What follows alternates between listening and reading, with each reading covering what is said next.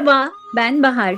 Yazarıyla Konuşanlar Kitap Kulübü tarafından hazırlanan Ne Okuyorsun Bu Aralar podcast serimiz başlıyor.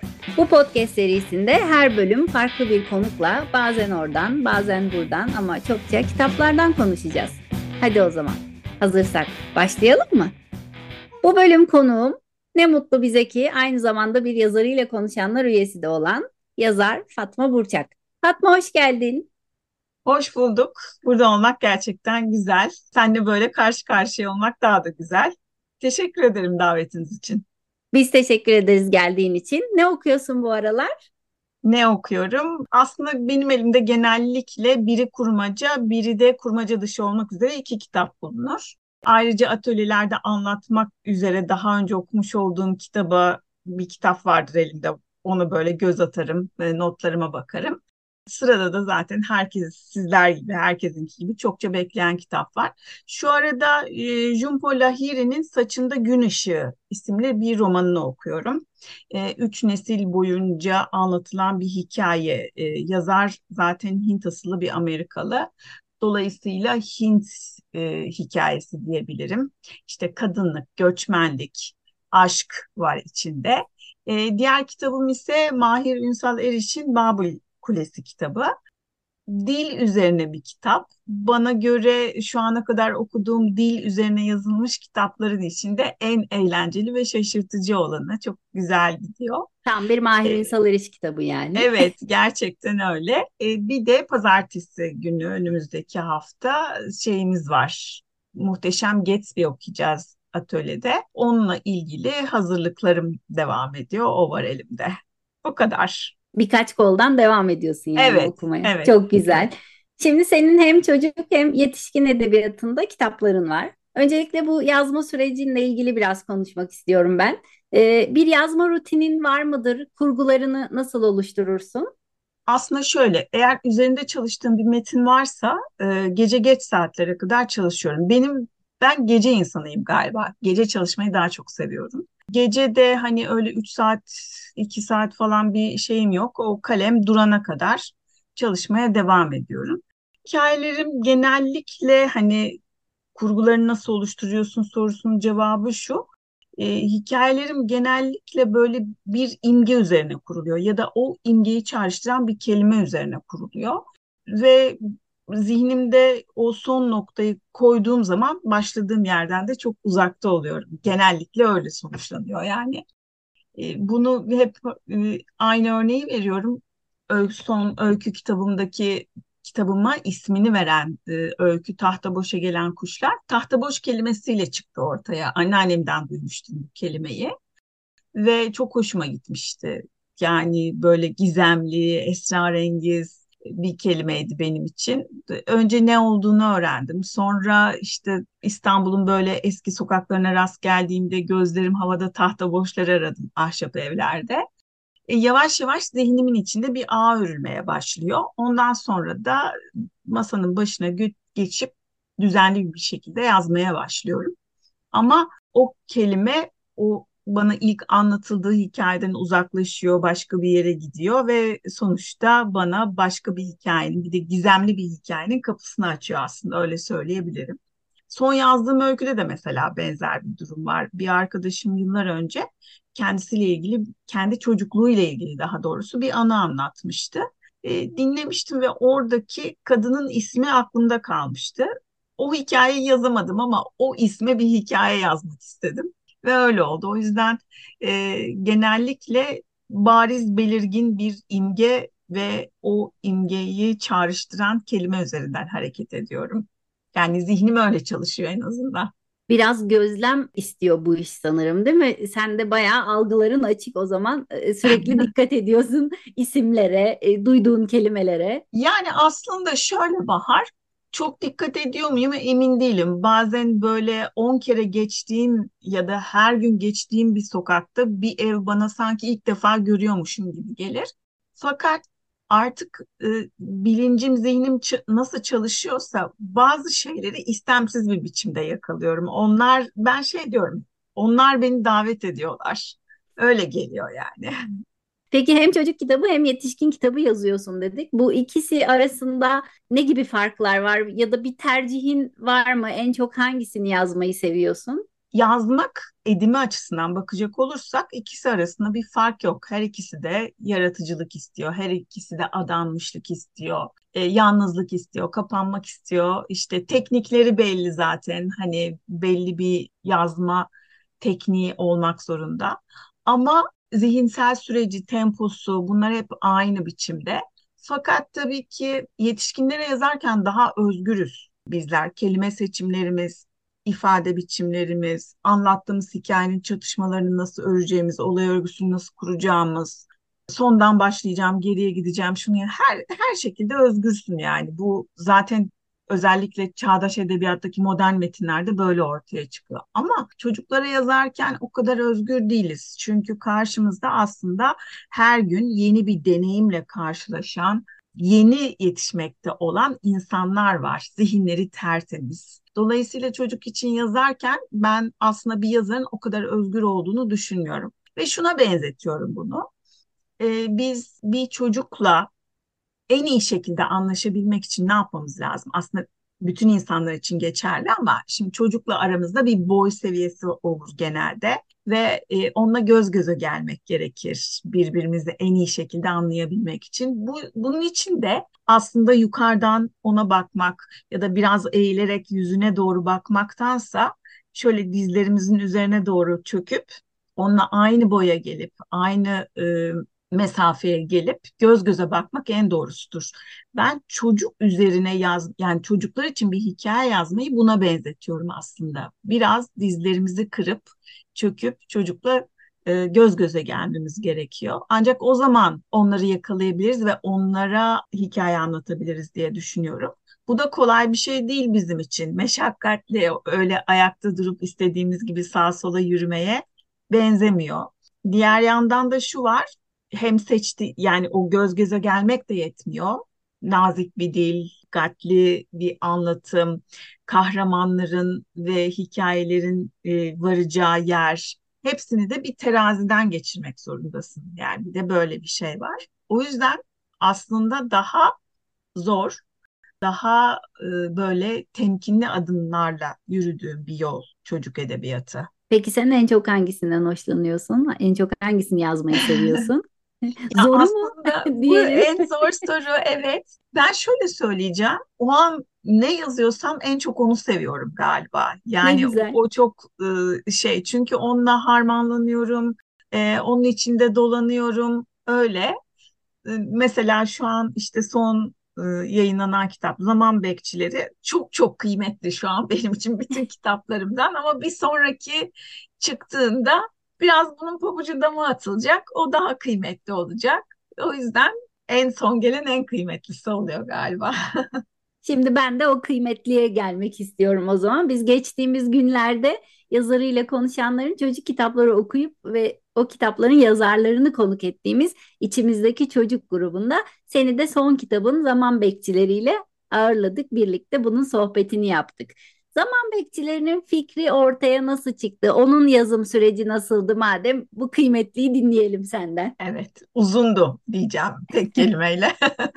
Şimdi benim 19 yaşında bir oğlum var ve şu an 19 yaşında bir gencin annesi olarak oldukça rahatım daha küçük yaşta çocukları olan annelere göre. Ama şunu söyleyeceğim. Özellikle şehirde yaşayan her anne çocuk gibi biz de hafta içi ayrı koşturma, hafta sonu ayrı bir koşturma içindeydik. İşte Ömer basketbol oynuyordu. Basketbola git, basketboldan çık, bir şeyler yesin. Hadi vaktimiz kalmadı doğru gitar dersine git. Gitar dersinden çık, yorgun argın eve gel, ödev yap. Yok öğretmen gelecek. Sabah erken kalk, servise yetiş, şu bu falan.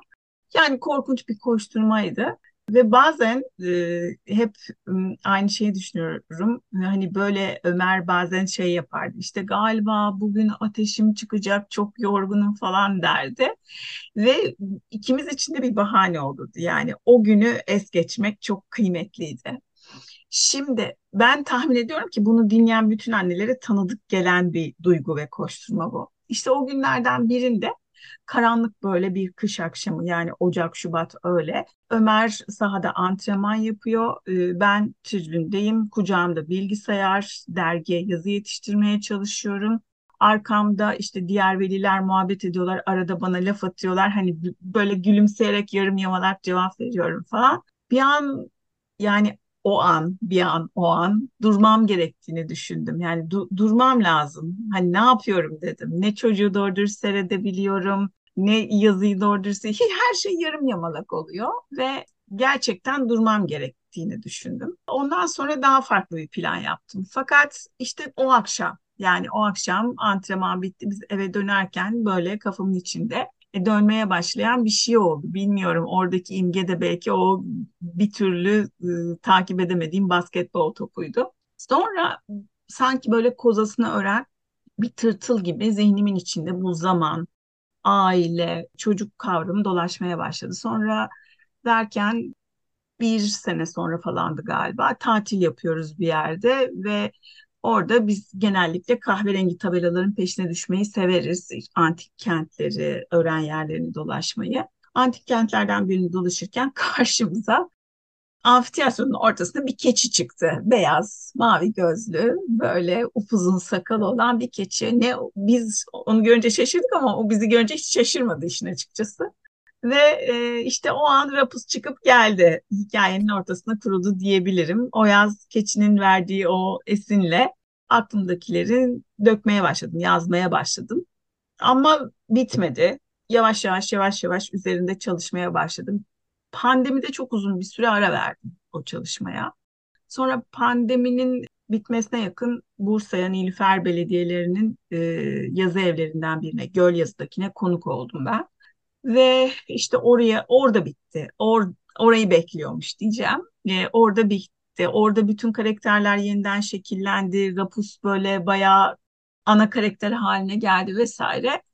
Çok içime sinerek de hatta böyle biter bitmez yayıncıma gönderdim. Onlar da çok sıcak karşıladılar ve tamam dediler. Ondan sonra da işte neredeyse e, bir yıla süren bir işte çizim öyle böyle falan derken süreci oldu ve çıktı çok da bu kadar uzun yoldan gelmiş olmasına rağmen çok özlemişim onu.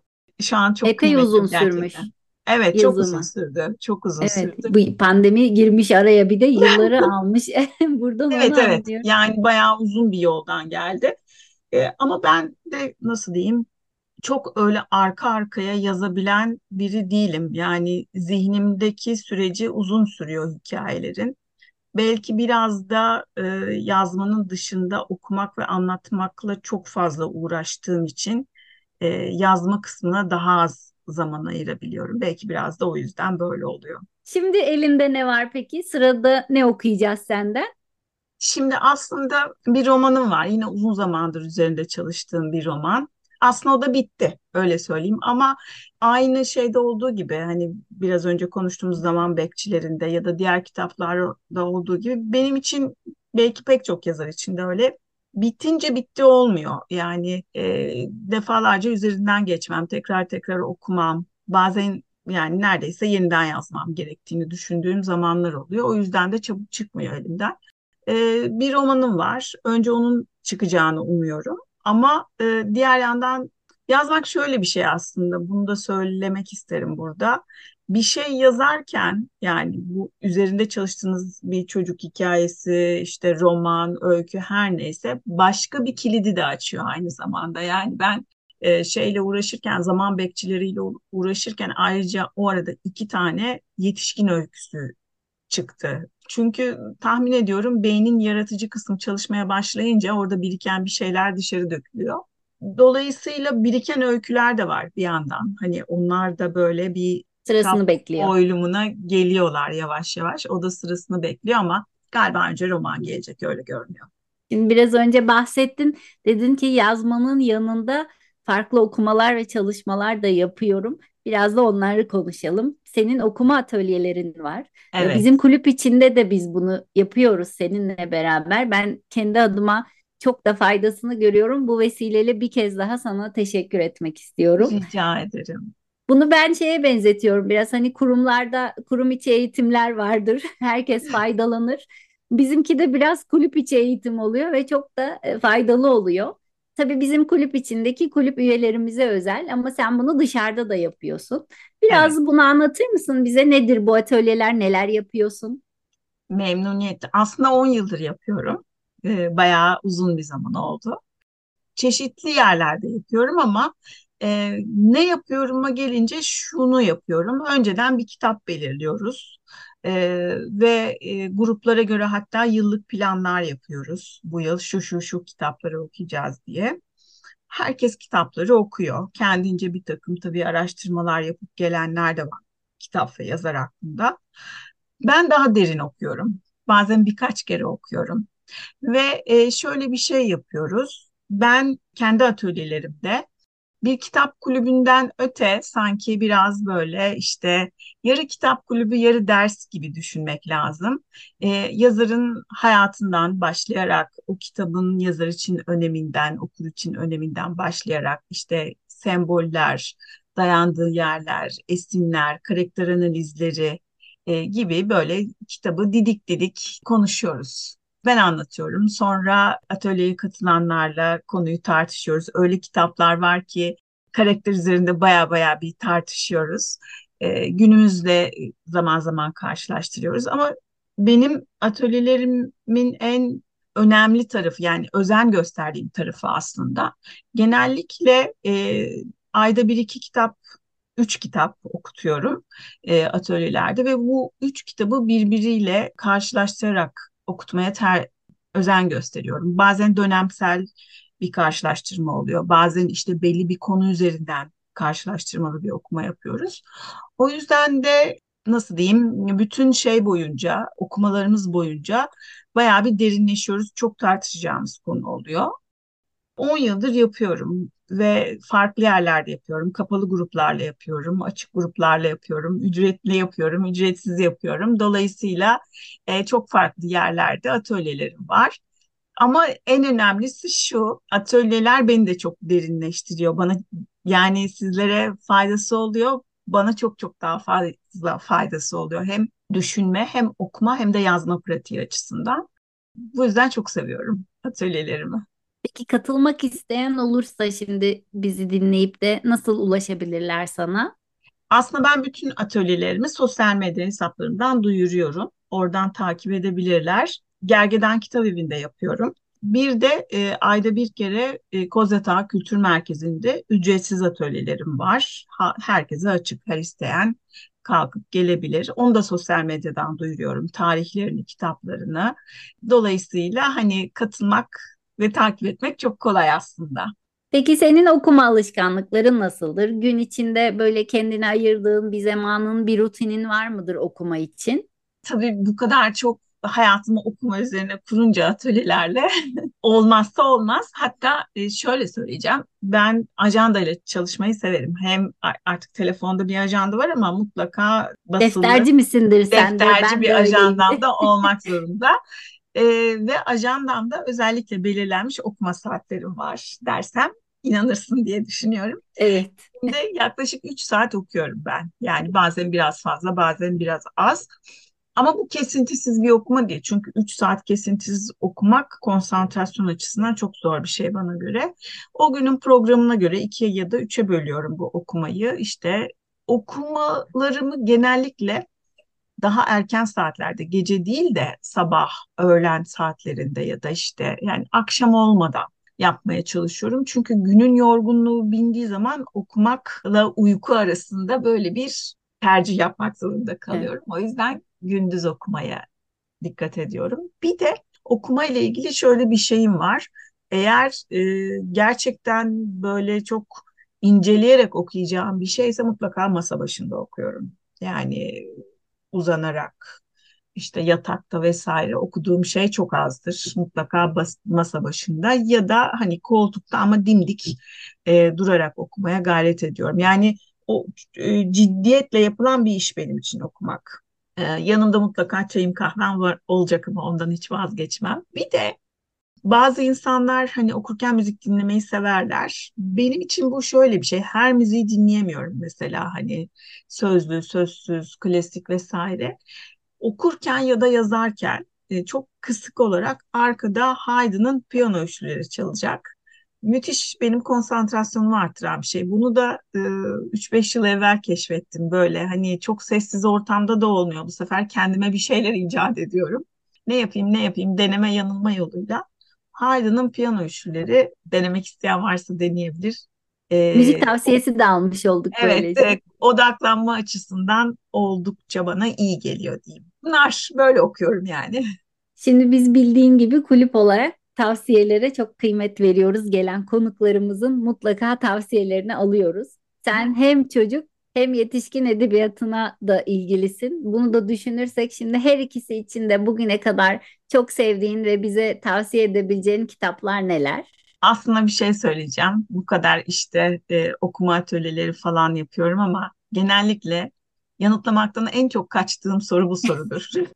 Çünkü yani buna hem çok kişisel verilecek cevap hem de bir, bir de diğer yandan şöyle bir şey var. Aklına gelen bir kitabı söyledikten sonra ay keşke şunu da söyleseydim. Diğerinin hatırı bir pişmanlık. evet pişmanlığın oluyor. O yüzden ama hazırlıklıyım böyle bir sorunun geleceğini tahmin Biz ama ederek. seviyoruz da biliyorsun hemen toplantılarda da herkes evet. hazırdır bekler. Bakalım evet. işte sevdiğimiz bir yazar sonuçta bize ne tavsiye edecek? Onun sevdiği kitap hangisi? Bunu çok merakla bekliyoruz. Evet. Önce çocuklardan başlayalım o zaman. Evet, süper. Şimdi ben e, bana çocuğuma hangi kitabı okutayım diyen velilere her seferinde ilk olarak şu kitabı tavsiye ediyorum. Dünyanın en berbat çocukları. Çok ee, güzeldir. Evet, çok güzel ve kime tavsiye ettiysem teşekkürle geri döndü. Benim çocuğum kitap okumuyor. Sizce ne okutayım diyen bütün e, veliler, bütün ebeveynler de teşekkürle geri döndü. Bana göre çocuklara okumayı sevdirebilecek kitaplardan biri. Benim de kitaplığımın hep baş köşesindedir. Zaman zaman açıp o e, şeyi enerjinin için düşmeyi seviyorum. E, bir de bunun dışında diyeyim daha doğrusu Matilda var tabii e, Dağlı'nın kitabı. Çantasızlar kampı var. Evet yani bunlar eğer hani okutmayanlar varsa okutsunlar. Bizim grubumuzdaki arkadaşların çoğu okutmuştur diye düşünüyorum ama e, Behçet e, Çelik'in Çantasızlar kampı o da bence çok güzel kitaplardan biri. Son zamanlarda yayın evim kelimeden çıkan üç tane kitap var ki bunları e, fuarda çıktı orada okudum ve çok beğendim. İsim Kavanozu biri. Diğeri Kıvırcık Kate, e, diğeri de İnsanlar Güzeldir. Hatta bugün haberi geldi. İnsanlar Güzeldir'in yazarı ödül almış bu kitapla. Dolayısıyla e, çocuklar için bunları tavsiye ediyorum. E, bir de çocuklar için şunu tavsiye ediyorum aslında. Evet, tabii ki anneler, babalar kitap seçiminde destek olacaklar ama onları seçimlerinde biraz özgür bırakmak da her zaman e, iyi sonuç verir diye düşünüyorum işin açıkçası. Yetişkinlere gelince, yetişkinlere evet. gelince evet e, bir kere bana göre her yıl mutlaka bir ya da iki klasik kitabı okumalı okur yani kitap sever okurlar bir ya da iki tane. Hatta ben bunu okudum dediklerini bile tekrar okuyabilirler. Çünkü yani hani klasikler e, ömür boyunca birkaç kere okunur diye bir tevatür vardır diye bence o gerçek. Birkaç kere okunmalı diye düşünüyorum. Onun dışında e, daha çağdaş edebiyata gelecek olursak Magda Zabon'un İza'nın şarkısı ve Kapı vazgeçemediğim romanlar bunlar benim. Sandor Maray'ın İşin Aslı Judith ve sonrası. E, Natalia Ginsburg'un Bütün Dünlerimiz. Kirpi'nin Zarafeti. Emanet Çocuk Claire Keegan'ın. E, ve bir de Salka Valka çok aklıma gelen hani bunları bir, birer kere daha okuyabilirim dediğim romanlar. Türkçe edebiyata bakacak olursak, Türk edebiyatına bakacak olursak benim çok severek okuduğum ve defalarca atölyelerde de bahsettiğim, okuduğum Berna Durmaz'ın Bir Fasit Dairesi var. Çok çok seviyorum. Aile Kutlu'nun Bir Göçmen Kuş o ikilemesi yine roman olarak çok sevdiğim romanlar. E, diğer yandan iyi bir okur bence Türk Edebiyatı'ndan Tanpınar'ı mutlaka okumalı. E, biz de son atölyelerde oldukça Tanpınar okuduk. Bunun dışında çağdaş edebiyatta da çok iyi isimler var. Onları da takip etmek gerekiyor. İşte Aylin Çiçekçi'nin son kitabı gerçekten çok güzeldi mesela. Onun dışında işte geçenlerde konuştuğumuz Mustafa Orman'ın yine son romanı benim için yani kendisini az çok tanıyordum. Nasıl bir şeyle karşılaşacağımı biliyordum ama yine de e, çok severek okuduğum bir roman oldu.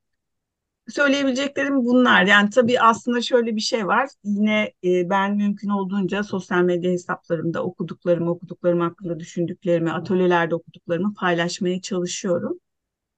E, yine de kitap çok kişisel bir şey. Her ne kadar listeler, tanıtım yazıları yayınlansa da. Sadece bir tek önerim olabilir. Kitapçılara girdikleri zaman o en önde duran kitaplara en son baksınlar diyebilirim. Çok güzel bir tavsiye oldu. Harika bir liste de yaptın bize. Çok teşekkür ederiz. Ben de Her şey için teşekkür ederim. teşekkür ederiz. Çok güzel bir sohbetti. Çok keyifliydi benim için. Çok da faydalı oldu. Umarım dinleyenler için de öyle olmuştur. İyi ki geldin. Bence de iyi ki geldim. Ee, yüz yüze olmak da çok güzeldi ve böyle bir podcast'te yer almak da çok güzeldi. Ee, umuyorum fazla teklemeden konuşabilmişimdir. Çok teşekkür ederim beni sizlerle tekrar buluşturduğunuz için. Biz teşekkür ederiz. Hayatın telaşı içinde kitaplarla geçireceğiniz vaktiniz bol olsun. Yeni bölümde görüşmek üzere.